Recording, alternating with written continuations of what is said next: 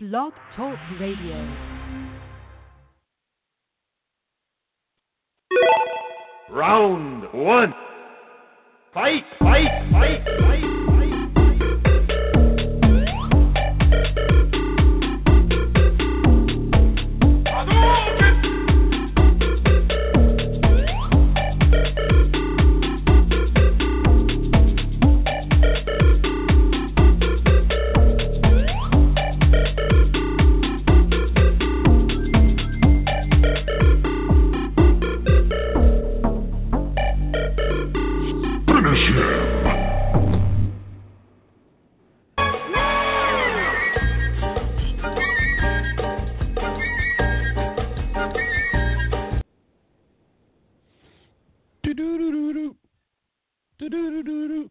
Welcome, Earthlings. You have stumbled across the number one internet sports talk show in the world. We we do this thing called The Balance every Saturday morning. And welcome to all of our affiliate radio stations uh, who are listening to us in their car, and they're on their apps, or wherever you're listening to us across the United States. Welcome. My name is Tom Marquis. I am your host for the next two hours. You will pay homage to me because I am El Presidente, and I will guide you through this crazy world of sports. And it does not get any crazier than it does in the month of March, does it? So we're going to spend a lot of time today dissecting, looking at the upsets, looking at what's go- going forward. Uh, I know Rick Regan is down in Nashville. We hope that we're going to be able to connect with him. However, he is down in Nashville uh, for the N C double A first round, and so uh, it's a hard maybe. We'll put it that way. Joining us also in a f- few moments, standing by in the Balance Green Room, Matthew Embry, our official IndyCar contributor, going to talk a little bit about that big upset last night, Virginia, and IndyCar, of course, duh. Uh, certainly uh, had a really good opening race out in Saint Pete, and uh, we've got a couple weeks before they're back on the track again out in the desert in Phoenix. Also, Mo from the B S Sports Show going to join us later on, help us break down this March Madness. Yeah, pretty much March Madness. But Steve Wilson from Speedway Digest is also going to join us here in about a half hour or so and talk with us about that West Coast swing with NASCAR out there in Cali this this weekend. See what's going on there. Big sponsorship changes there in NASCAR. And also it involves beer and it involves a home improvement store. You do the math. My name is Tom Marquis, El Presidente. We'll be right back right after this on the Balance Radio Network.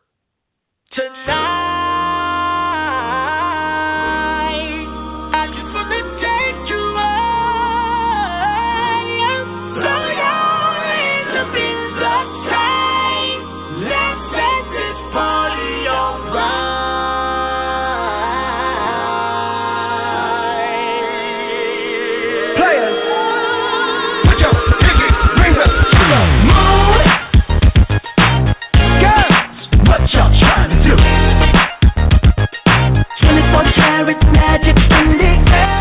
Bobby, you're here again. Yeah, my doctor told me to reduce stress at work, so I come to Buffalo Wild Wings to eat lunch and watch sports.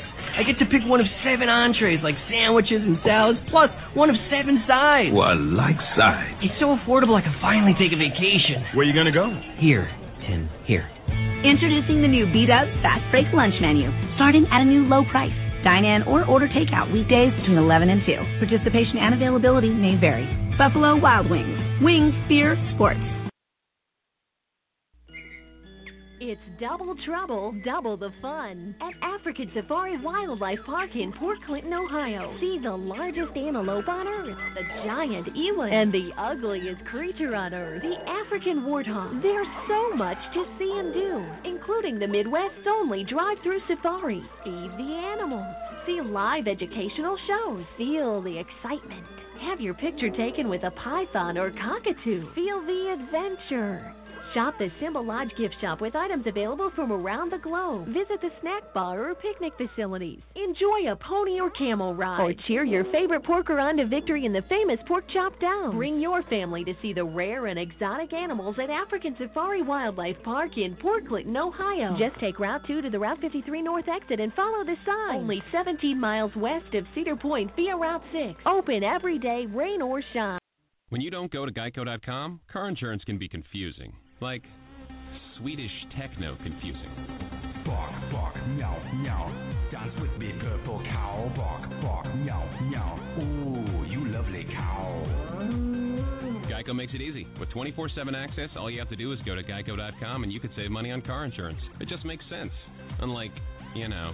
Dance with me, purple cow. I like your move.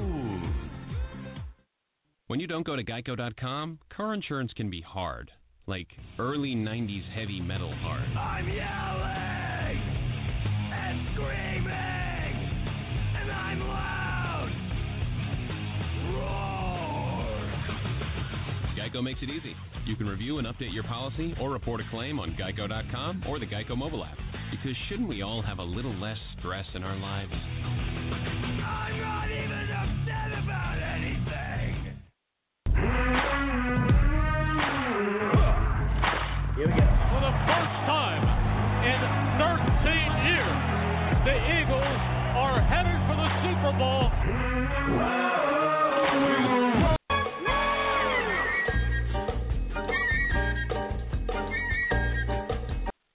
All right, and welcome back to The Balance. Well, hey, you know what? It's okay to, to still remember the Eagles going to the Super Bowl. Uh, unfortunately, I pushed the wrong button there, but that's okay. Welcome back to The Balance. My name is Tom Marquis. Joining us now is our official IndyCar contributor from at OpenWheel, popular at open wheel dot com. Uh, uh, joins us, going to be talking a little IndyCar, but also some March Madness. Uh, welcome to the madness, sir. Matthew, how are you on a Saint Patrick's Day? Hard to believe what happened last night, Tom, but this is what makes the tournament fun. I mean, you have, I mean, yeah, my bracket's ruined now, but look at it from this sense.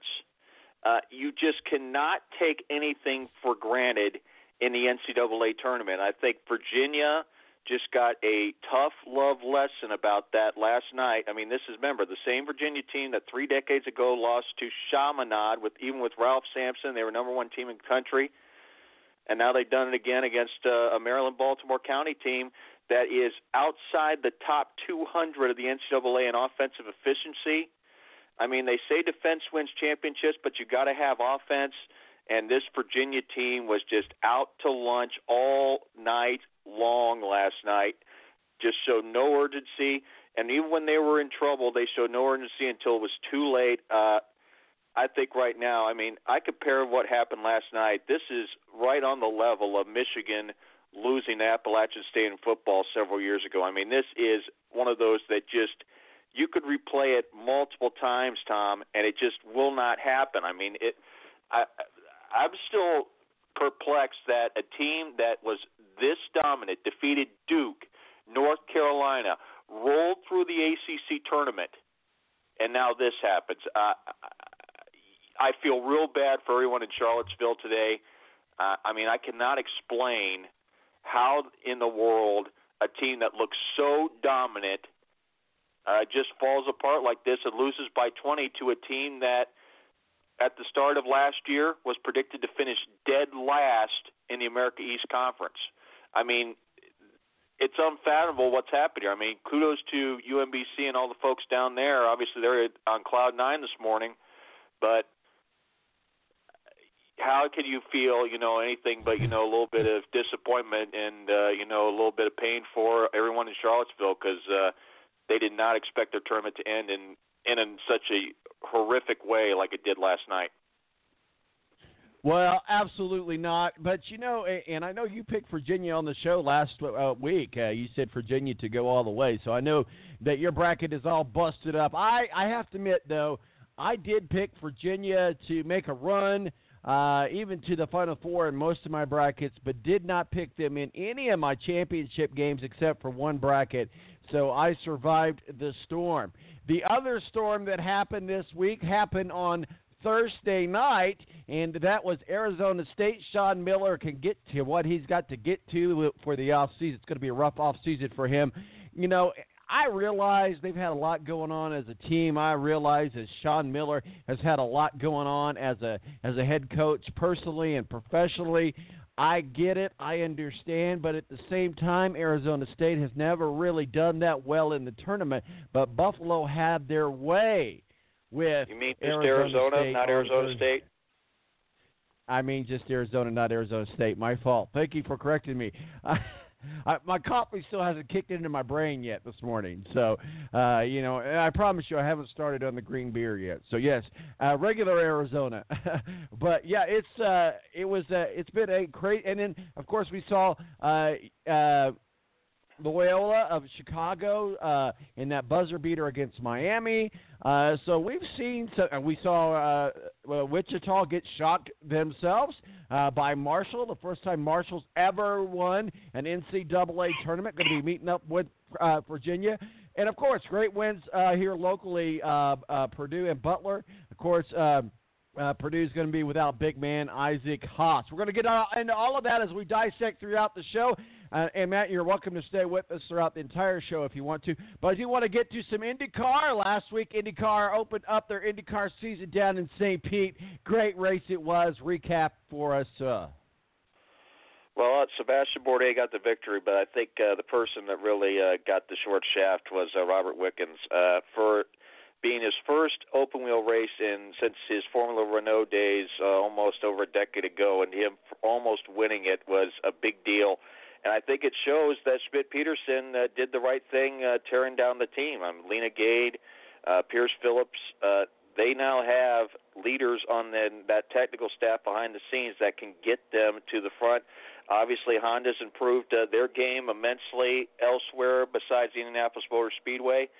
Uh, now the question in my mind is, uh, with what happened here, is how does Team Penske, who was out to lunch uh, after Will Power had his issue with Wickens on lap one, uh, how does Team Penske and the other Chevrolet teams respond? Because uh, they were clearly uh, a beaten group uh, after Saint Pete. Now, granted, Phoenix, I think, has gone well for them, but after what happened uh, this past weekend, you got to wonder uh, how the Chevrolet teams are going to uh, put up with the rest of the season because uh, – they can't afford to have uh, such a lackluster night. Now, granted, they had some moments of their own. I mean, and all of them fell by the wayside early with Matthias Less hitting the wall, Jordan King having his problems, and obviously Will Power having his problems. But at the same time, though, uh, Honda just uh, gave them a good old-fashioned whooping uh, last Sunday. Now, it's there's something that uh, obviously can be fixed down the road, but, uh, you know, it's a tough thing for – Uh, Wickens, I'll be very curious to see how he bounces back at Phoenix, uh, considering he has no oval experience. And then uh, Bourdais, uh, Dale Coyne Racing, I think they've proven that uh, was not a fluke last year. Now, granted, uh, they took advantage of, you know, Wickens and Rossi clashing late there, but uh, a strong performance by Coyne, and uh, even with uh, some unknowns about that second seat of revolving door with Clayman DeMelo and uh Fittipaldi sharing it. Uh, Fittipaldi takes his turn uh, this upcoming race at Phoenix. Uh, Coyne, I think, once again, assuming uh, disaster doesn't strike them again, I think Bourdais is once again a championship contender uh, for the Verizon IndyCar Series title and the Astor Cup.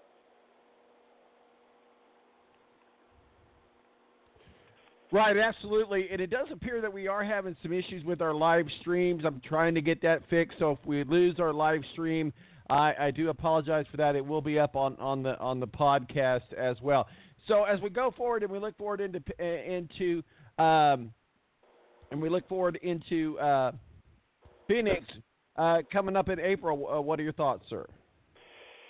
Does Penske bounce back? Uh, does Voigt show the momentum they showed early, and they're able to turn that in the race? And same for Ed Carpenter.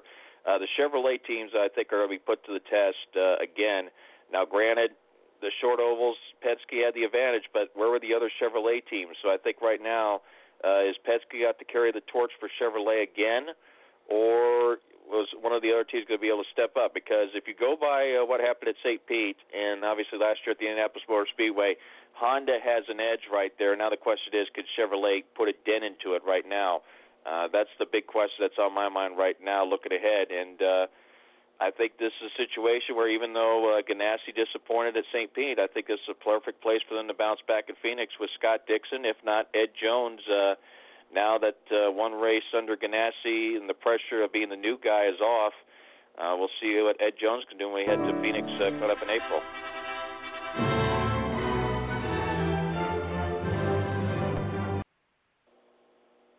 Okay, are you still with us? Yep. Okay, I, I apologize. We did lose our live stream. I am not sure exactly what happened there, but uh, nonetheless, we're going to keep moving forward as as uh, we get mo- uh, ready for uh, the uh, the podcast as well.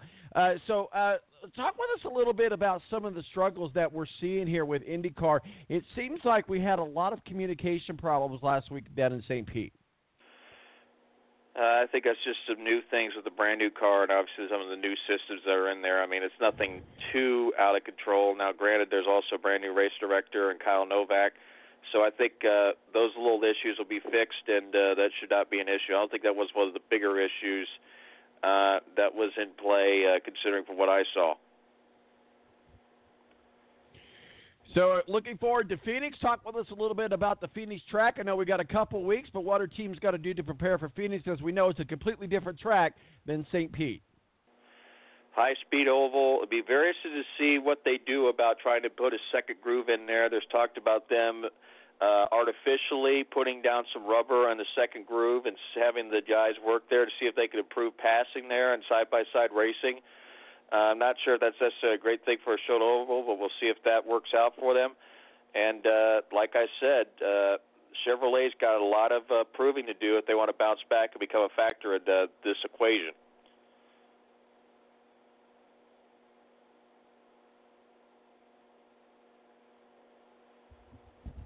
Go ahead, uh, Matt. I, I, you cut out there in the very last part there, sir.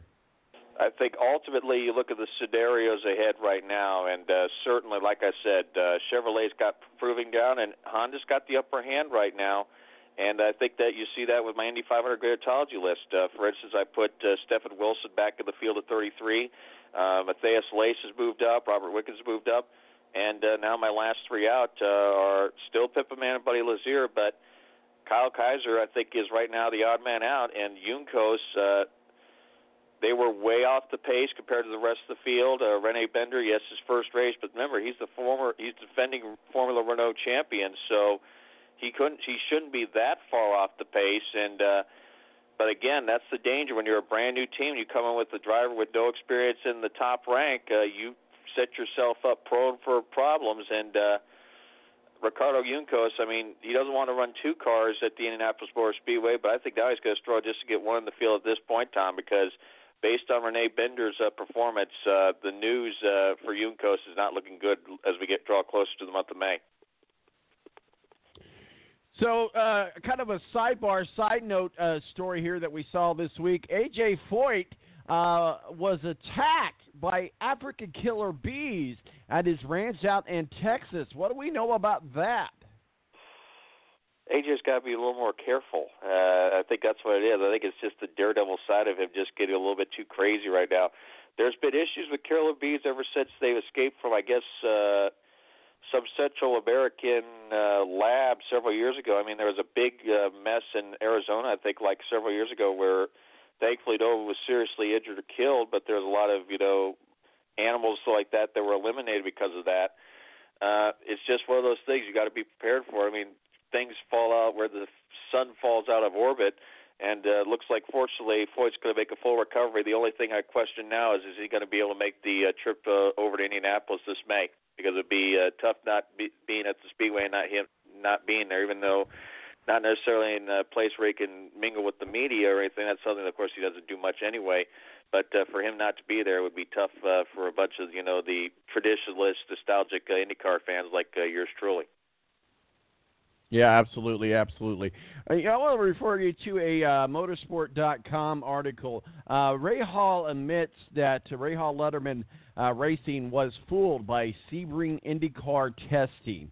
Uh, what are your thoughts on that article? Or did you get a chance to read it? Well, they were fast, but again, testing is not a good base. I mean, there are certain teams that are sandbagging.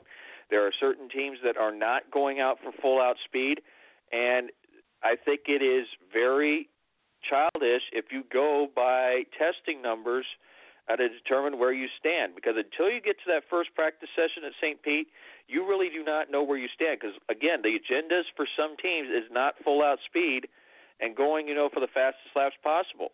And maybe it was for Ray L. Letterman. Maybe it wasn't for a majority of the teams, and I think you get a false sense of confidence uh, when you have that scenario. I mean, Penske was quick in testing in nineteen ninety-five and at Indianapolis, and look where it led to them. They failed to qualify. So you can't just go by a testing timesheet, because not all the teams are there. Not everybody is going for full-out speed, comfortability, getting used to the brand-new car, and you just can't go by, you know, a timing sheet and a test to say where you stand until you get actually to the actual race weekend. So you got to be careful when you look at those things thinking you have the upper hand, because sometimes you get this false sense of security when you really don't have anything. And I think uh, Ray Hall is a victim of that, and maybe uh, now teams will look at that and say, well, if I'm fast to the test, I mean, Foyt had that last year at Gateway. Everyone's thinking Foyt was going to dominate at Gateway after the test when they topped the time sheets.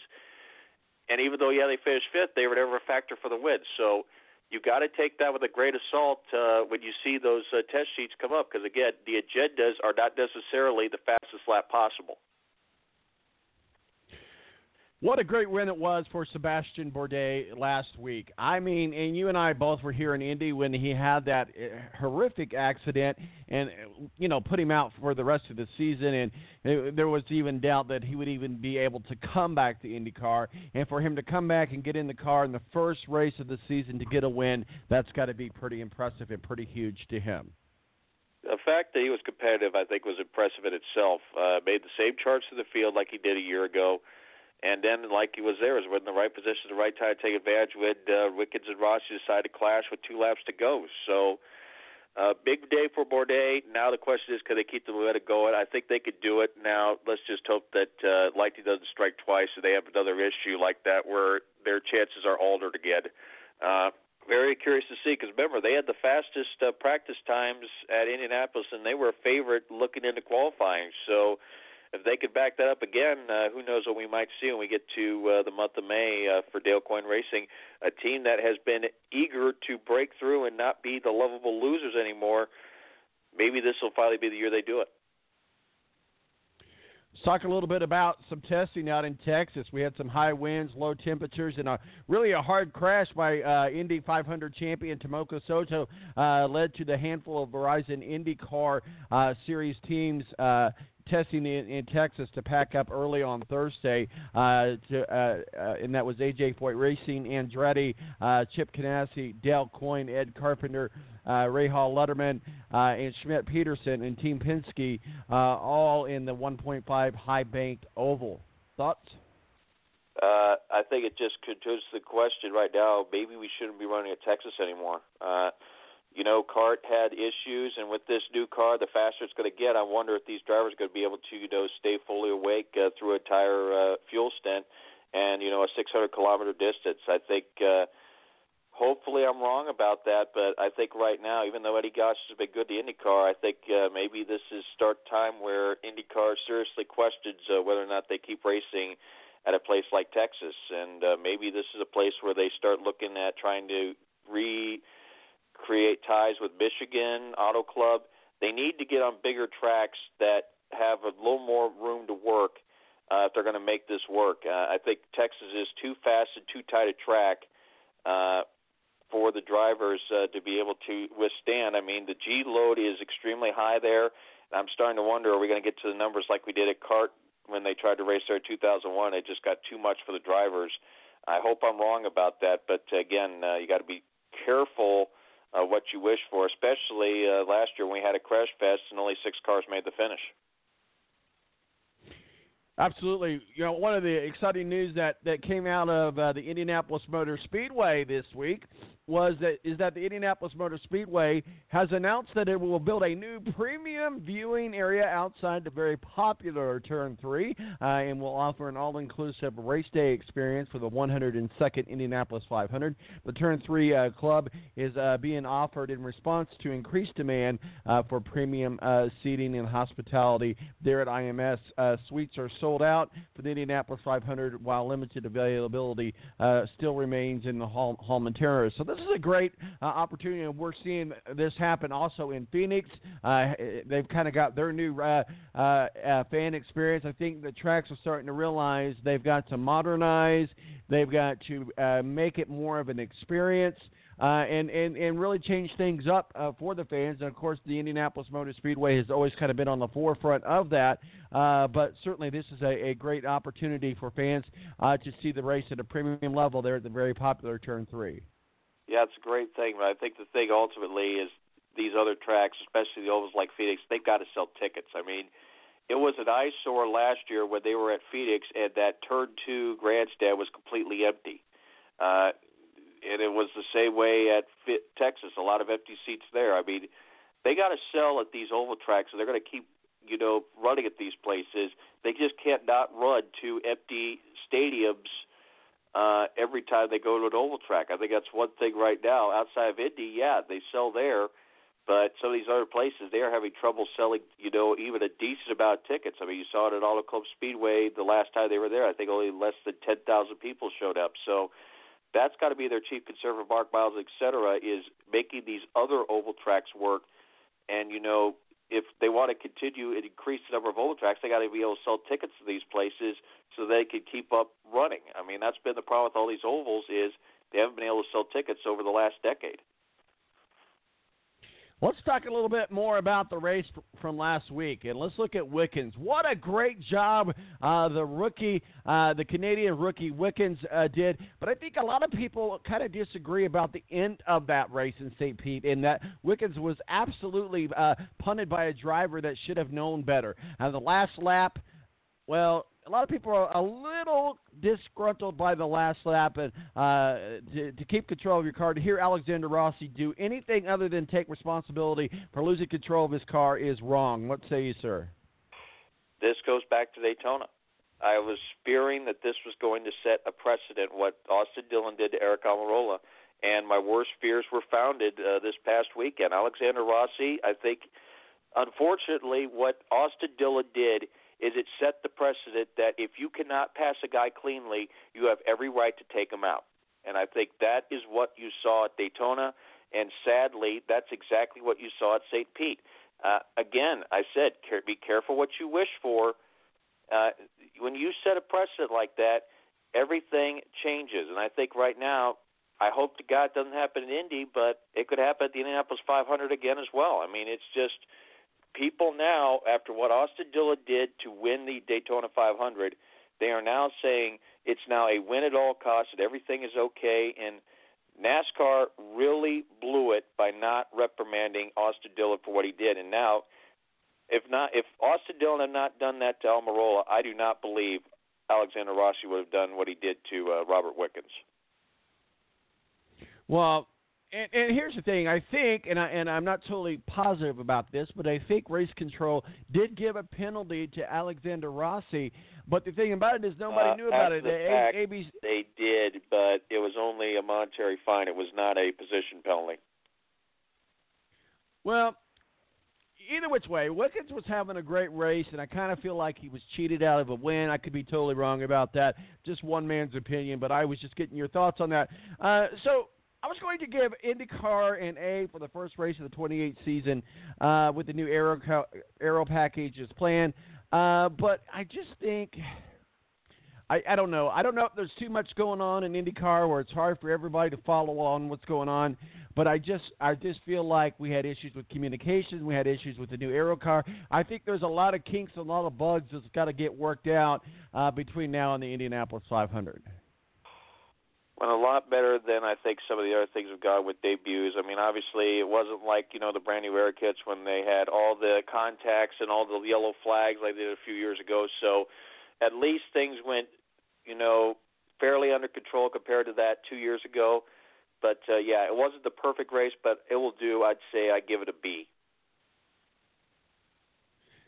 So talk with us a little bit uh, about uh, what you're seeing in the stables and the teams and the garages as we wrap up our IndyCar uh, talk before we have to get into our NASCAR talk. And I'll let you go ahead and talk. I got to try to connect in a different way here with uh, Steve Wilson. So go right ahead, sir. All right. Uh, again, uh, big possibilities coming up, you know, with IndyCar, with Phoenix. Uh, it'll be very curious to see what happens. Uh, obviously, a chance for Penske to bounce back to today at Sebring in a couple few minutes from now uh, with the twelve-hour. They have a car on the pole with their brand-new Acura. I'll uh, be curious to see what uh, Cadillac does. Uh, after they dominated Daytona, they've been a little bit lax here so far at Sebring. Same goes with uh, Ford in Corvette and G T L M. Uh, B M W has gone from worst to first there. With they've gone one two in qualifying. And then uh, G T D, uh, Acura looks stout uh, for winning there. So you've got a lot of different scenarios with that event starting here in a few minutes. And uh, But like I said, IndyCar, uh, still things going on. I'd like to see them get close to being able to announce, you know, a brand-new title sponsor for twenty nineteen. Uh, Mark Miles says that's getting close. Uh, we've already got thirty-four cars for Indy. Uh, the momentum is there to take advantage of it, where NASCAR is at a low end and is continuing to lose entries, uh, continuing to lose competitive drive, continuing to lose support. This is where IndyCar needs to be, bring their A game, and bring those NASCAR fans that are now lost from NASCAR and bring them into the IndyCar fold. This is their opportunity to make a name for themselves, and they need to ride that wave of momentum, get a good T V deal for next year, have a great race at Phoenix. If they can do all of those things, you know, Long Beach, Barber, heading up to the Indianapolis five hundred, the IndyCar Grand Prix, uh, IndyCar could be a big winner out of this, uh, looking ahead uh, two months down the road as we get all closer to the one hundred second run of the Indy five hundred. It's in their court. Now they got to take advantage of it. Okay, and we're, we're trying to connect with Steve Wilson. Unfortunately, we, we have to kind of do... Zero, do, four, eight, one, five, seven, five, six, one is not available.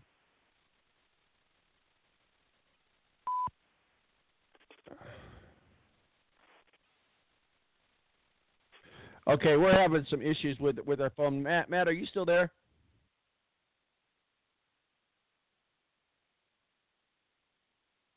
Matt, are you with us? Well, apparently we're having some issues with our, our, our phone, and uh, we're going to try to connect. we're, this has just been a crazy day, hasn't it? We're going to try to connect. Uh, um, with Steve Wilson. My name is Tom Marquis, Presidente. We're going to take a break. We'll be right back. Tonight.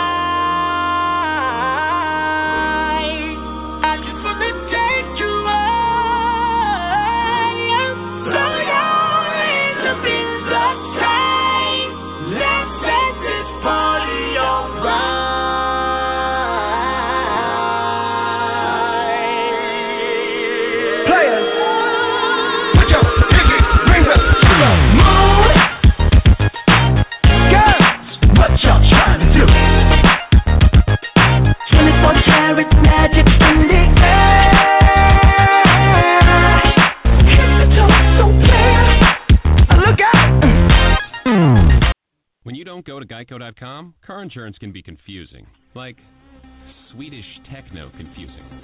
Bark, bark, meow, meow. Dance with me, purple cow. Bark, bark, meow, meow. Ooh, you lovely cow. Geico makes it easy. With twenty-four seven access, all you have to do is go to Geico dot com and you can save money on car insurance. It just makes sense. Unlike, you know. Dance with me, purple cow. I like your move. When you don't go to Geico dot com, car insurance can be hard. Like early nineties heavy metal hard. I'm yelling and screaming and I'm loud.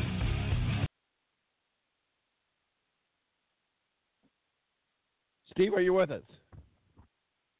Yes, I'm here. All right, fantastic. I, I apologize. We're having issues with Skype. You know how that goes from time to time.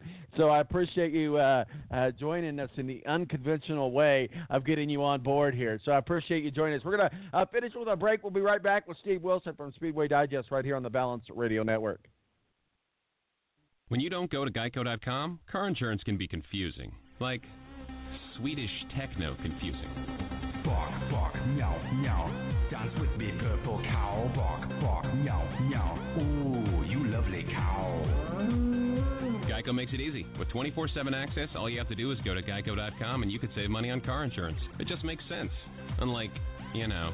Dance with me, purple cow. I like your moves. When you don't go to Geico dot com, car insurance can be hard. Like early nineties heavy metal hard. I'm yelling and screaming and I'm loud. Roar. Geico makes it easy. You can review and update your policy or report a claim on Geico dot com or the Geico mobile app. Because shouldn't we all have a little less stress in our lives? I'm not even upset about anything. Bobby, you're here again. Yeah, my doctor told me to reduce stress at work, so I come to Buffalo Wild Wings to eat lunch and watch sports. I get to pick one of seven entrees, like sandwiches and salads, plus one of seven sides. Well, like sides. It's so affordable I can finally take a vacation. Where are you going to go? Here, Tim, here. Introducing the new Beat-Up Fast Break Lunch Menu, starting at a new low price. Dine in or order takeout weekdays between eleven and two. Participation and availability may vary. Buffalo Wild Wings. Wings, beer, sports.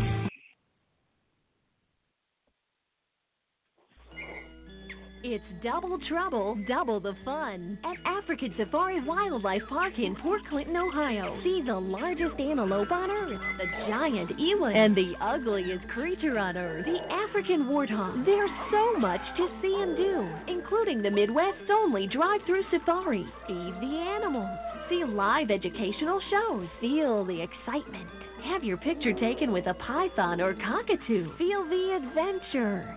Shop the Symbol Lodge gift shop with items available from around the globe. Visit the snack bar or picnic facilities. Enjoy a pony or camel ride. Or cheer your favorite porker on to victory in the famous Pork Chop Down. Bring your family to see the rare and exotic animals at African Safari Wildlife Park in Port Clinton, Ohio. Just take Route two to the Route fifty-three North exit and follow the sign. Only seventeen miles west of Cedar Point via Route six. Open every day, rain or shine.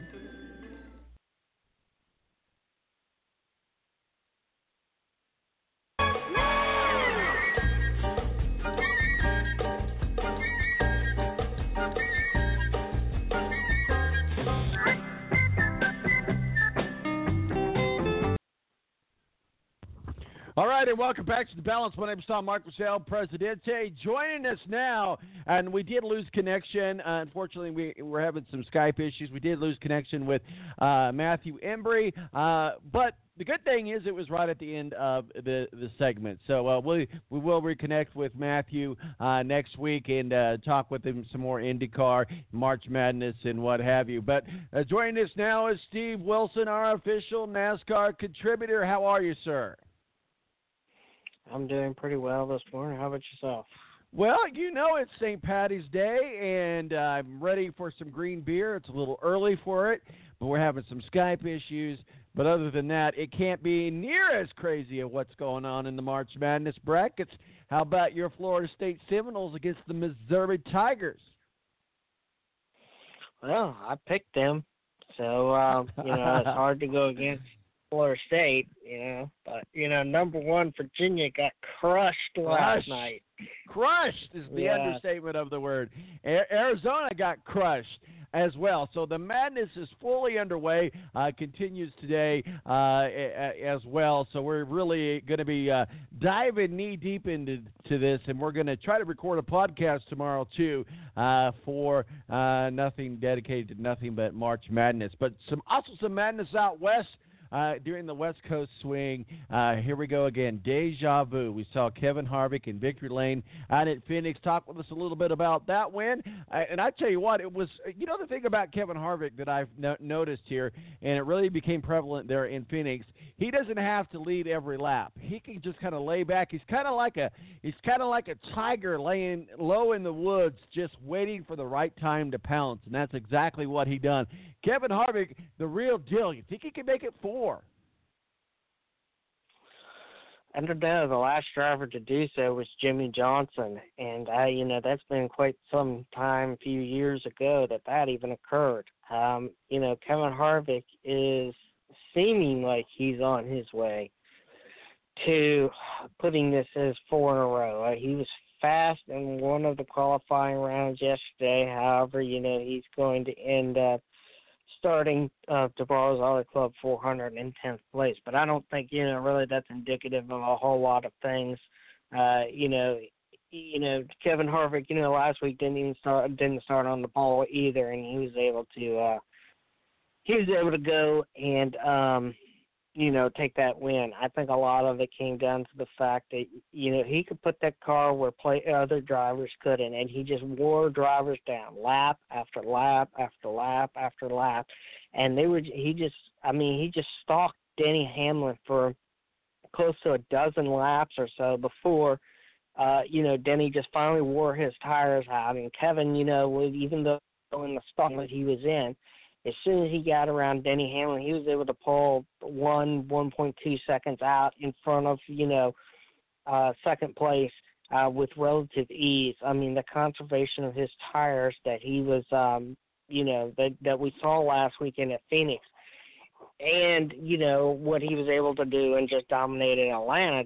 And I, th- I think, you know, you have to watch out for him because he's one of those drivers that um, is very much in the aspect of tire conservation, but still being able to run the driver down, stalk somebody down, and make them, you know, run their tires down just to, uh, you know, keep, keep them from coming back to the front. So, I, you know, this this weekend at Auto Club Speedway, we've got a surface that's been down for, you know, nearly a dozen years or so. And, you know, we're going to be in a similar aspect of the fact that, you know, some of these tires will wear down relatively quickly. If Kevin Harvick can use that to his advantage, I think, you know, we've got a good possibility of maybe um, – going four in a row, but, you know, Kyle Larson is somebody that has won out there at Auto Club Speedway before. He likes that high groove, that preferred line, um, and, you know, even though that, you know, Kyle Larson, you know, starting a little ways back in third, but uh, I think, you know, between several of them in the top ten, uh, you're going to have to watch out for them, but, you know, Kevin Harvick is, I'm sure, the one to watch no matter what. You know, let's talk a little bit. You mentioned Jimmy Johnson, and we've talked about Jimmy Johnson a few times as far as him winding down his career. What we saw um, this week uh, happen with uh, Hendrick Motorsports, and that is that, that Lowe's Home Improvement has ended their relationship with Hendrick Motorsports, certainly one of the largest, longest-running partnerships in NASCAR history, uh, ironically next to Busch Beer, who's coming back.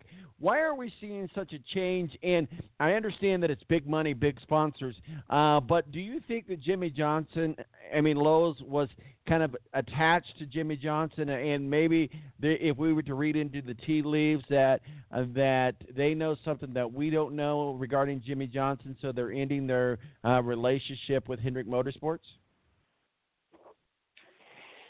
No, I don't think so. You know, Jimmy Johnson has signed through the twenty twenty season at this point.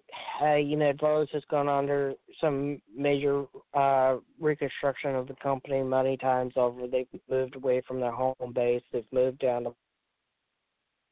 Mooresville operations. You know, they, they are, you know, they've got some relatively decline in revenues and whatnot. They've closed some stores, you know, but you know, nowhere near on the scale that we've seen, you know, like a Sears and, you know, Kmart or anything like that. I mean, they're a relatively healthy company at the end of the day. I, I just think that, you know, Lowe's has been around this sport going back many, many years back to, you know, when they were based in North Wilkesboro, North Carolina, sponsoring, you know, events at that track, which, you know, NASCAR no longer goes to. So, you know, they have a relatively very long history in the sport that goes back and even precedes, you know, Jimmy Johnson himself. You know, other drivers that have driven a Lowe's, you know, colored car or truck or something of that matter. Uh, you know, Mike Skinner did it many, many years ago in the nineties. So, I mean, you know, they've been in the sport for a relatively amount, a good amount of time, historical means, um, you know, right up there in the in the in the timelines of a Winston or somebody like that that's been around the sport, was around the sport for about thirty-three or so years. I just think that, you know, at the end of the day, you know, Home Depot, they left out several years ago. They they started to cut their sponsorship down a little at the time, a little at the time, until they finally just faded away and just, you know, never, never returned. Uh, and they're the number one home improvement, you know, company in America. And I, I think, you know, for these companies here, they're seeing a dramatic shift away from, you know, the return on investment, the R O I, uh, you know, in NASCAR, even for somebody like Jimmy Johnson. Jimmy Johnson hasn't had the best of seasons here in twenty eighteen, whether that predicated on them, you know, just finally pulling the trigger and saying we're not coming back after this year. I don't know. I'm not sure. But I think at the end of the day, you know, the bean counters in, in, in these corporations, they value their return on investment, and especially how many people are engaging with the brand, how many people are, you know, there at the track, how many eyeballs are on T V watching, you know, their brand run around the track with, you know, Jimmy Johnson or whoever the driver is. And as these things have continuously declined over the years, you know, these bean counters, they start rethinking their, um, you know, their involvement into the sport and, you know, how much are they spending in the sport versus how much they're getting in return. And I'm sure, you know, whatever, you know, Lowe's was spending in the sport, whether it's, you know, thirty-five, thirty million dollars, you know, as some of these primary sponsorships go for a whole year. Um, I'm quite honest, I'm sure they were getting that back in return. I don't think there was any, you know, them not losing value in the sport, but I think they just saw a trend, the bean counters that, you know, that put these things together, that, you know, they're, they're seeing other people leave the sport. They're seeing how expensive it is to be in the sport. And at the end of the day, they had to make a conscientious decision, not only for their company, but for the shareholders and everybody else around them, to continue either advertising in, in an industry that, you know, is seeing a decline, or to move somewhere else where they may get a better R O I for a cheaper cost. Okay, so you're drinking the R O I Kool-Aid. I th- I think a lot of people, especially on social media, and I have to admit that I'm kind of split down the middle there. I know a lot of people on social media become uh, racing experts, become advertising experts, become marketing experts. I get that, and I understand that, that they're not they're not closed up shop like Toys R Us and other stores are doing that. I get that. But at the same time, I find the timing very suspect in the aspect that we're, we're seeing uh, Jimmy Johnson having a rough season. We're seeing Jimmy Johnson getting to that age where retirement might be. And a renewal of a contract, maybe they, they know that Jimmy Johnson is not going to be there for them through the entire new contract, so they did not renew the contract, and maybe they know something that we don't know. Let's face it, that Hendrick Motorsports, Jimmy Johnson, and Lowe's have a very tight relationship. It would not be beyond uh, comprehension to think that uh, Hendrick, that Jimmy Johnson has given a hint to uh, Hendrick Motorsports, who gave a hint to uh, uh, Lowe's Home Improvement, that this is going to be coming down, and they found that this is the perfect time for us to to uh, to part ways. So there is a lot of people that are raising a few eyebrows about this. This so you're saying it's strictly a business decision, and it's nothing that we should be reading uh, into the tea leaves about. I don't really think so. Um, you know, Johnson has said, you know, on numerous occasions, and even, you know, this weekend, that he, you know, he's going to be around and he's going to finish out at least his twenty twenty contract. What happens beyond that twenty twenty contract, I think it's just pretty much anybody's guess.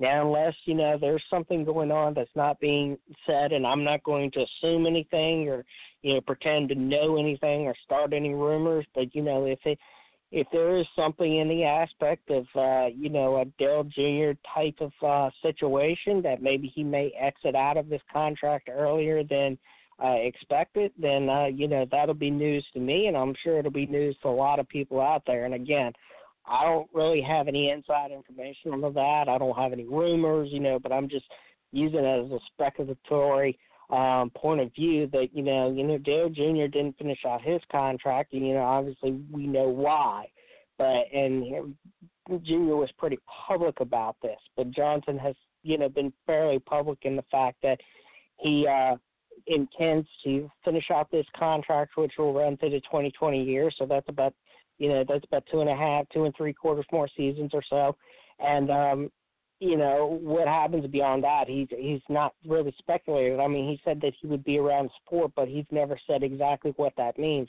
So I think we just really, at this point, we have to make the assumption that G, uh, Johnson will stay around until the end of the twenty twenty season. And then, you know, we'll either have an announcement sometime in that year or prior to that year on what exactly are the next steps for him, whether it's that's taking on a management role like Jeff Gordon has over at Hendrick Motorsports, or whether it's uh, him continuing on for another year or two, or whatever the case may be, or maybe he'll just retire out totally. I mean, there's a lot of things that are going on. Jimmy Johnson is in his forties. He's going to be in his mid-forties by the time he hits that twenty twenty year. Um, you know, this hasn't been the best year for him. Last year it didn't seem like, you know, he was totally up to par on what we've seen in previous seasons. And I think, you know, if the downward spiral continues, that I, I do believe that some of this comes down to the fact of, you know, Lowe's knew that he's in the dawn, uh, the twilight years of his uh, his career, and maybe it's time for them, or given the opportunity for them to exit out and let somebody else um, take that, you know, final few years that, you know, while Johnson has been under that banner since he came into the sport about fourteen years ago, um, maybe it's just, maybe they felt that, you know, the R O I was, wasn't there, and they weren't going to, you know, it's a business decision at the end of the day. And again, I don't know what they're thinking either, but, you know, I do think that there is some, I think there's some relatively, uh, re- relatively, wow, I can't even speak today. I, I think there is some, you know, there's something, I think there is some, the, some, something to it that it has to come down from the business side. I mean, last year they only did sign for one year, and that was for twenty eighteen, and they didn't have really many indications that they were looking for anything longer than, you know, one year, whereas in years past it's been multi-year agreements. And I think, you know, if Johnson told them in twenty seventeen that he wasn't going to finish out, then, you know, maybe this was our exit opportunity. But, you know, at the end of the day, maybe it's just, you know, a combination of lots of different things going on between what they feel is important, uh, you know, maybe a little bit financial issues or, you know, downward financial issues on their side, um, closing stores and other things. And uh, maybe it's just, you know, maybe everything, the stars aligned, and, you know, they just figured this was their time to exit. Well, absolutely. And, you know, there's nothing wrong with that. It's a business decision is a business decision, and it could be a business decision is, hey, Jimmy Johnson is leaving and so are we. That could be the business decision. Um, but, but you know, here, here's the thing that, that the question that I, that I would have for you. Did, did they just end the contract early themselves, or was their contract ready for renewal and they decided they weren't going to renew? Which one, which one was it? No, they decided that they weren't going to renew it. In twenty seventeen, they signed on just for one year. Okay. And that was just for the twenty eighteen season. So, yeah, it, it wasn't them, you know, ending this thing early. It was them not renewing it after that one year, which would be the end of twenty eighteen, um, came yeah. back up. Isn't it normal that sponsors, and especially this sponsorship, Uh, sign on with the renewal? Like you said, last year they did one year. Isn't it typical a five-year to seven-year type uh, commitment uh, from sponsors like this, and has been around as long as these sponsors have been? I think they're just answering to the industry and the way the industry has gone. You know, we, we've gone away from the days of, you know, having one primary sponsor on the car for thirty-eight races, you know, a year. You know, everything from, you know, the duels to, you know, the all-star race and everything in between. You know, we, we were used to seeing one, you know, sponsor, you know, one company being on that car, you know, for the entire year. And you knew that car was never going to change. But the industry has changed to the point that one company can no longer afford or support that.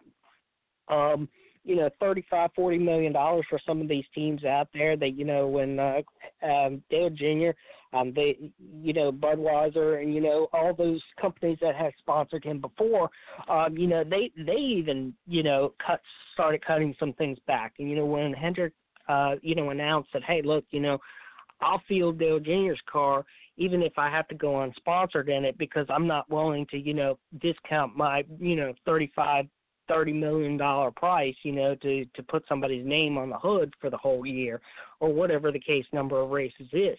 I think they just answered to the industry, and the industry has gone away from these primary sponsors that we saw for thirty-eight races a year. Now we're seeing, you know, I've got ten, ten races with this and five races with that and seven races there and another ten races here. And, you know, just look, just look at, um, I mean, just look at Kevin Harvick, for example. I mean, Kevin Harvick has got Jimmy Johns on there for a portion of the year. He's going to have Bush on there for a portion of the year.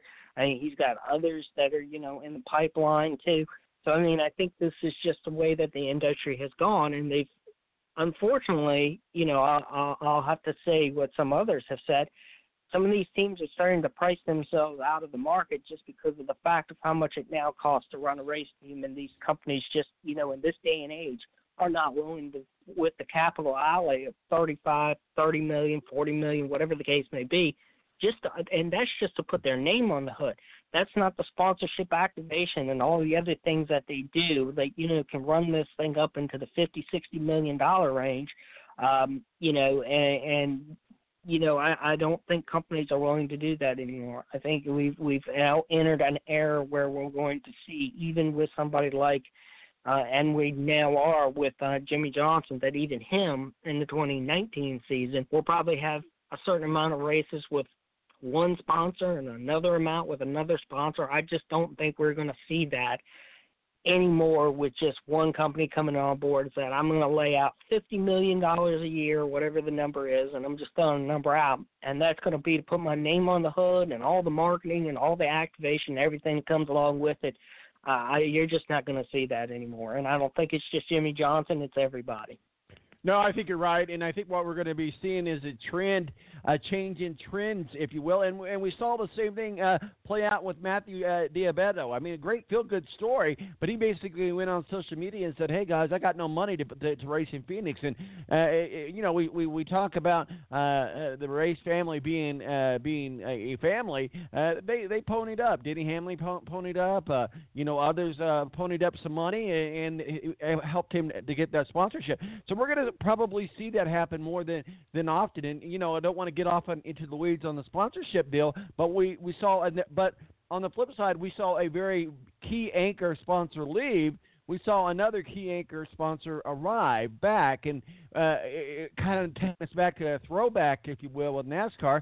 But Busch Beer is now a, a, a sponsor of NASCAR, and uh, we're going to see that play out this weekend.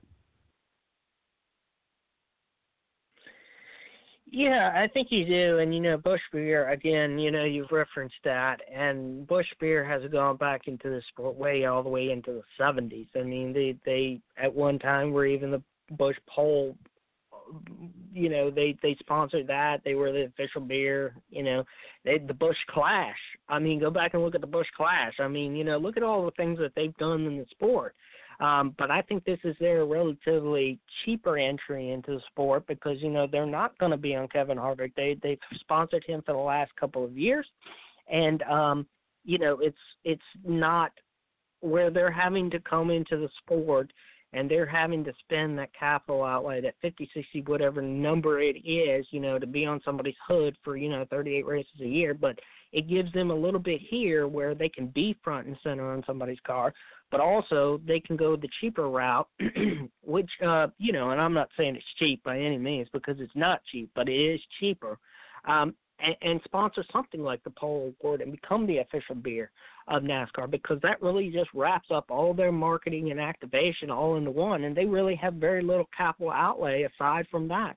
So I think, you know, we could see potentially, you know, hopefully in the future that we will see maybe somebody like Busch Beer step back up and maybe bring back the Busch Clash once again. You know, Can-Am, you know, Can-Am has a lot of that stuff during the weekend.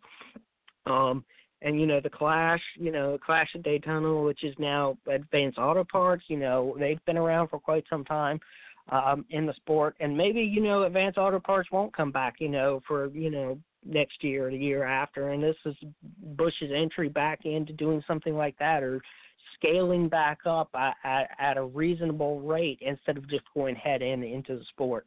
Well, absolutely. Well, let's kind of get into some action, what's going on in the track this weekend. The trucks aren't uh, aren't on the track until next week, but certainly uh, out at the Auto Club Speedway out in California, they finish up their West Coast Coast swing. Let's talk about uh, the Xfinity Series. Obviously, you know, we look at rookie Christopher Bell, uh, Joey Logano, uh, Joey Logano, uh, Austin Dillon, Daniel Hemrick, Tyler Reddick, uh, Gaz Gralla, I'm sure I just butchered that name, Elliott Sadler, Justin uh, Alger, Alger, I can't talk either today, Cole Custer and Ryan Reese round out the top ten out at the Auto Club uh, Speedway for the Xfinity Series this evening. Yeah, I think it'll be an interesting race at the end of the day. We're going to see a lot. You know, we're, we're going to see a lot not only in the Xfinity race, but we'll see the same things that occur in, in the Cup race tomorrow. But, you know, these, these cars can get out and just run flat out straight down the front. Um, tomorrow we're going to see them pegging into two tens, you know, two twelve area.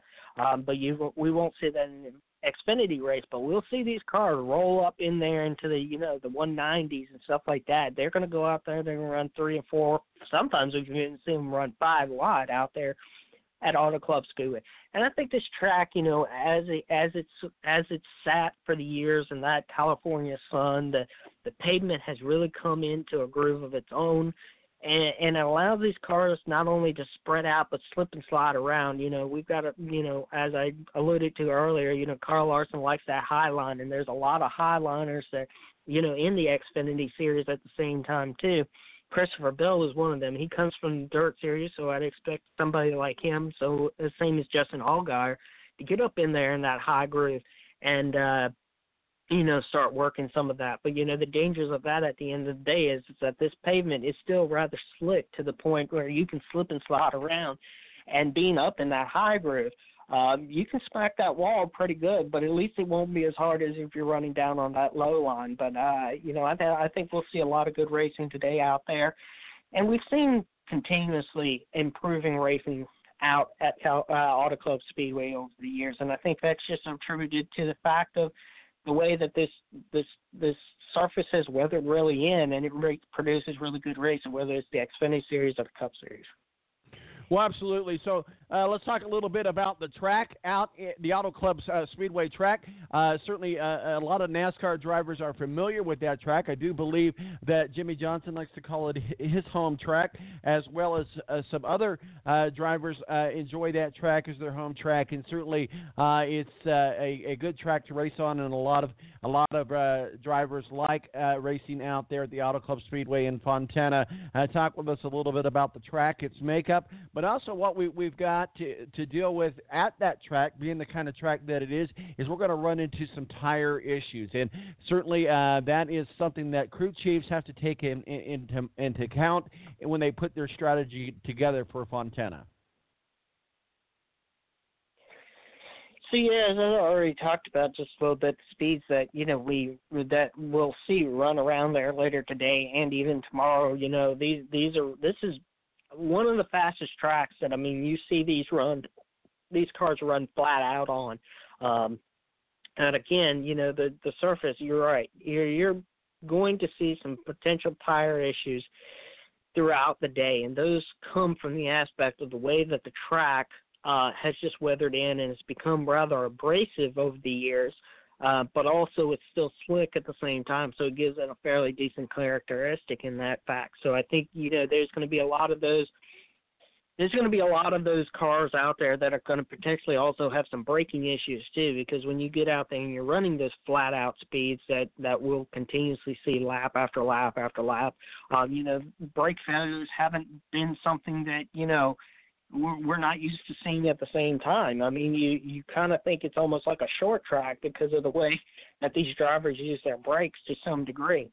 And, uh, you know, I think as some, uh, you know what, I, I, I'm, I just can't talk. I, I swear I don't know what's going on with me today.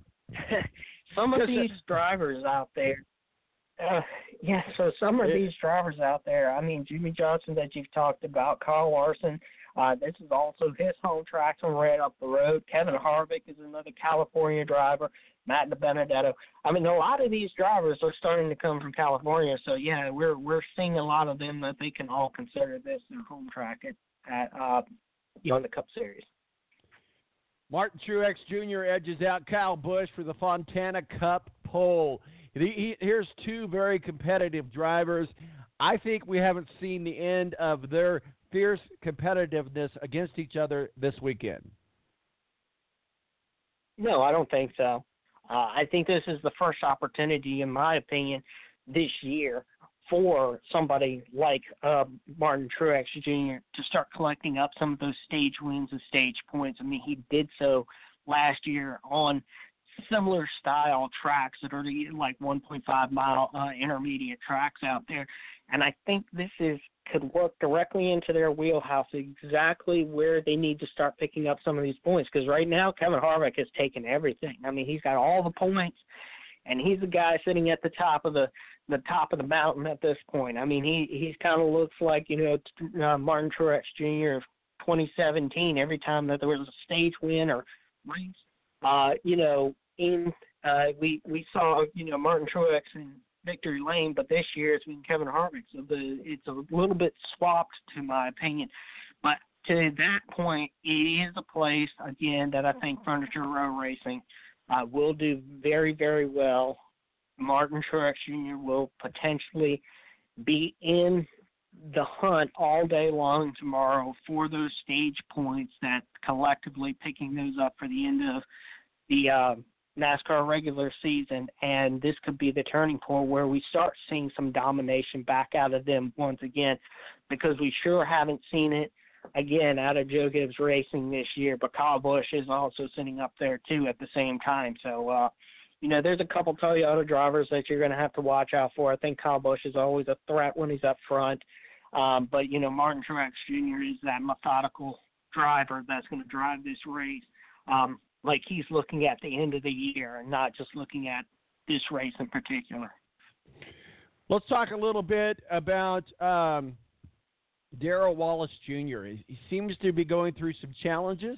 Obviously, uh, he's he's on a, a, a Petty Motorsports is a great team for him as far as mentorship and really helping him come along. And and uh, maybe us as fans got really overexcited and, and uh, about Darrell Wallace at Daytona. Uh, he's not really uh, lit the world on fire, but certainly let let's face it, uh, every driver goes through that phase where they've just got to figure it out. And uh, Petty Motors, uh, Petty Ra- uh, uh, Racing uh, are, are going to have some challenges this weekend. As they finish up the West Coast swing, what are some of the things, if you're Kyle Petty, if you're talking to Darrell Wallace Junior and you're the crew chief and you're talking to Darrell Wallace Junior, or as a team as a whole, what are some of the things that you're working on, you're adjusting? What are some of the positives? How are you turning the negatives into a positive? If you're inside that camp, what's going on right now? You know, Darrell Wallace Junior, he, he's, he's won in the Camping World Truck Series, he's won in the X Series. So, you know, this isn't a driver that, you know, uh, hasn't really been very accomplished in other series. I mean, this is a driver that um, he has the marketing and brand power behind him, but he's also a racer. He's also a driver that knows how to, you know, conserve his equipment to run with the people that he feels most comfortable with uh, and in continue, uh, and continue improving his skills. These Cup cars are totally, totally different than anything else that he's uh, raced in. I mean, let, let's just not just, let's just not talk about, you know, um, Darrell Wallace Junior Let's let's look at also like a William Byron. He's a w- rookie in this series too. Both of these drivers have come from very accomplished racing backgrounds, uh, but you know, we're seeing William Byron kind of, kind of in the same spot too, where he really. You know, we, we've seen a previous champion, somebody that every other weekend, you know, he was winning either in the Truck Series or in the Xfinity Series. You know, he's come into this, and it's a whole new ball game. Ball game. I mean, they, they, they've got to learn these new cars, the the way that these cars race versus something that they've been in before. And, you know, as a rookie, I don't think that we can we, – we saw what Elliott uh, – I mean um, – Chase Elliott and Ryan Blaney did in their rookie seasons. I mean, Ryan Blaney won a race in his rookie season. So, um, you know, th- those are, again, two very strong drivers, but I don't think no matter who you're looking at, whether it is a Darrell Wallace or you're looking at William Byron or anybody else, these drivers, they're rookies in the series, and they have to gain respect at the same time. So they're racing their equipment the way that they will want to be raced. And they also are learning not only just from, you know, um, Richard Petty and the crew chief and, you know, a- anybody else around them or, you know, Hendrick, for example, from, from Byron, who has a lot of talent around him, like uh, Jeff Gordon that works there, or, you know, you've got Jimmy Johnson who's still in the car. These drivers are learning. They're still in a learning phase. It's early in the season. It's kind of disingenuous to put either of them out at this point. you know, anywhere like a Talladega or a Daytona, you know, Darrell Wallace Junior, who's running very, very well, but even rookies run very, very well sometimes at, at those places. And it's not really indicative as to how their season will go or how they will do as a driver because, you know, you know, the attrition rate at some of these tracks, you know, it could put some of these back markers or even these rookies in positions for wins where, you know, other drivers um, that you would traditionally think would win, um, you know, are out of the race. So, you know, it, it, going beyond that, every week is a learning experience. There's going to be tracks that both of these drivers are going to go to that they've had not a whole lot of experience on. And that, excuse me, the seat time and the experience at these tracks as they continue to build confidence, as they begin to come back to these tracks later in the year after they've had some time on them, uh, learning from those people around them, I think we'll start seeing both of them improve steadily over the year. And that's what you want as a rookie, is you want to, to steadily improve week over week, you know, you know, month over month, you know, we come back to these tracks and things like that. And I think that's really your best case scenario in your rookie season, is to improve, get the seat time, become confident, race the other drivers the way you want them to race you, and build that up into, you know, going to victory lane eventually, or, you know, getting, setting on a pole and th- of the other things that really matter in, in this, uh, you know, in the Cup Series, and, and become a star. Well, absolutely. We're talking with Steve Wilson of Speedway Digest. Find him on Twitter at Speedway uh, Digest, your foremost NASCAR authority. And uh, trust me when I say this, you, you will have more than an abundance of NASCAR information at, at Speedway uh, Digest. Let's talk a little bit about Kevin Harvick. We've talked about him. We've talked about him. He's won three races in a row. That Ford machine, it's got it all figured out. They've got it all dialed in. Now, like you said, uh, the chances uh, are going down that he's going to get more consecutive wins, but at the same point, time, he is uh, racking up these these points. Uh, Ford has got it figured out, but he, Kevin Harvick is not the only one that has a Ford out there. What is it that Kevin Harvick is doing and that Stuart Haas is doing that um, other teams aren't? And let's let's be careful in, in saying this, because I know that NASCAR has a very, very, very, very, very strict tech inspection policy. However, that said, if a team finds a way to to get around the system, I'm not saying this. I'm saying things that might be being said on social media, that Kevin Harvick has found out a way to win other than speed. Can, can we read into the tea leaves? Maybe it's just haters will be haters. Uh, but if if Is there anything to any type of conspiracy theory, so we can squash it now, that Kevin Harvick and Stuart Haas are doing behind the scenes that is getting past tech and is able to win races? Well, I don't think they've got much, because social media has come out, and, uh, you know, the detectives on social media have sure um, – made it very well known as to everything that's going on with any race car that's out there on the track. We're more connected than we ever were, and even Kyle Larson says this is the day and time we live in. Um, you know, Kevin Harvick was a little bit irritated at the fact that, you know, they, they, they, the detectives on social media went back and they looked at that rearview mirror and blew pictures up and, you know, started tweeting to the executives of NASCAR or posting on Reddit and these other forums that, you know, NASCAR has uh, traditionally been monitoring over the years. Um, Now, you know, I think we have to have a very fine balance into that, because, you know, I, I, somebody has brought up the P G A reference before, where, you know, when there was errors and fouls and, you know, rule breaking during the P G A Tour live televised, um, you know, these people would start sending emails and calling and tweeting and Facebooking and, you know, everything in between to the to the sanctioning body to let them know of rules and fouls and everything else that has, uh, you know, gone awry during, during a competition. And that really came in to bit them in the butt. And, you know, I don't think NASCAR could be into that position right now. Um, they have they have the equipment on site. Uh, they have the live television feed. They have people all the way around the track, the new inspection process. I mean, there's multi-layers into this that NASCAR doesn't, in my opinion, really need uh, the social e- uh, the social media detectives going out there and pointing out things that are wrong with a car.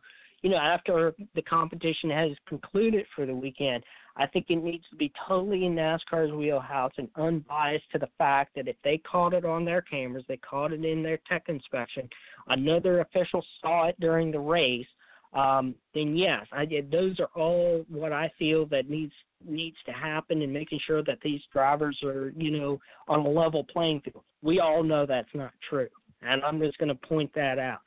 Every team pushes the gray areas of the rule book in all kinds of manners. Sometimes they're caught, sometimes they're not. And sometimes there's a kind of a in-between on whether we penalize somebody or we let these things go. Um, and, you know, as long as NASCAR is making the decisions, as long as NASCAR is using their resources that they have available, I think that's where it needs to stay. And we, yeah, sure, it's, you know, I'm all in favor of fans and everybody else out there pointing things out, but at the end of the day, it's, um, you know, I don't think that's where we need to start looking for answers at. But back to Kevin Harvick, um, yeah, I mean, Stewart Haas Racing last year announced very, very late that they were going to make that switch, or in twenty sixteen they were going to make the switch over to Ford for the twenty seventeen season. They were contractually obligated to Chevrolet uh, until that point. Um, they had no way of getting resources in hand um, from Ford because of those contractual obligations. So they had to Um, learn the process of Ford. They had to get and build cars. They started building cars on their own, where they traditionally um, housed that out to, you know, Hendrick Motorsports and their engine shops and things like that to prepare the chassis. They have a whole year under their belt of building these cars, working with the simulators and shakedown rigs over at Ford. Um, the Roush Yates power that, you know, that is being produced in the engines. I think, you know, over the year they've learned a lot of things, and they've learned a lot of things very, very quickly in the the, the Fords that they're out there and putting on the field. So I think that's one thing you have to look at. You have to look at the fact that everybody, Tony Stewart hires the best people available in the business. And I think it's a testament to them building this team up, learning the system very, very quickly, or more rapidly than you would see somebody else, and even the powerhouse teams uh, of, of of late.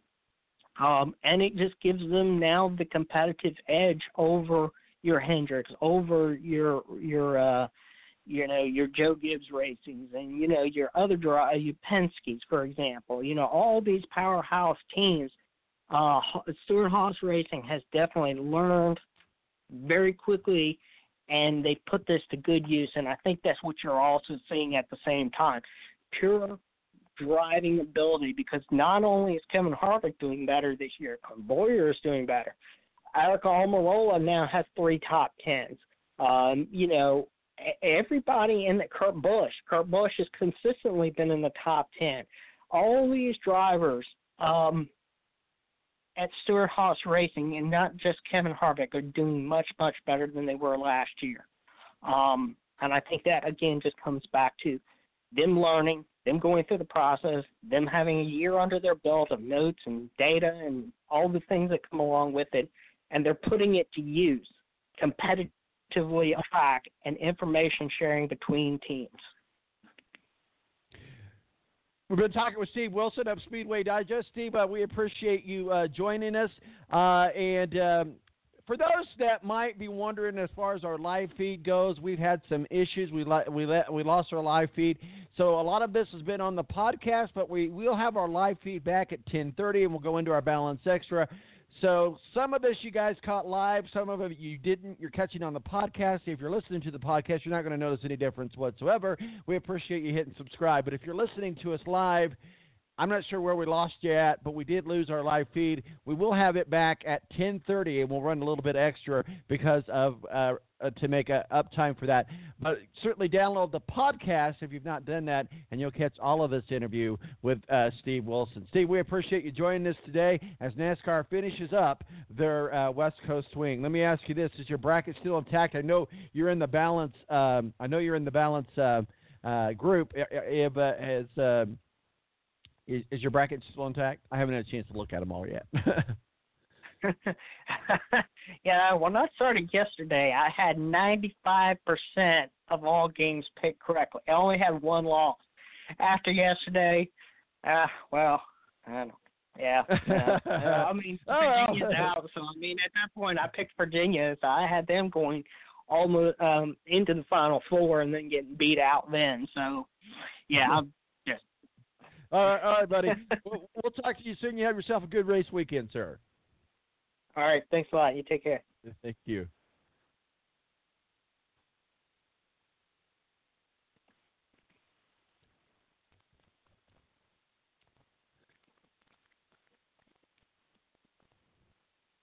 Judy was boring. Hello. Then Judy discovered Chumba Casino dot com. It's my little escape. Now Judy's the life of the party. Oh, baby, mama's bringing home the bacon. Whoa, take it easy, Judy. The Chumba life is for everybody. So go to Chumba Casino dot com and play over one hundred casino-style games. Join today and play for free for your chance to redeem some serious prizes.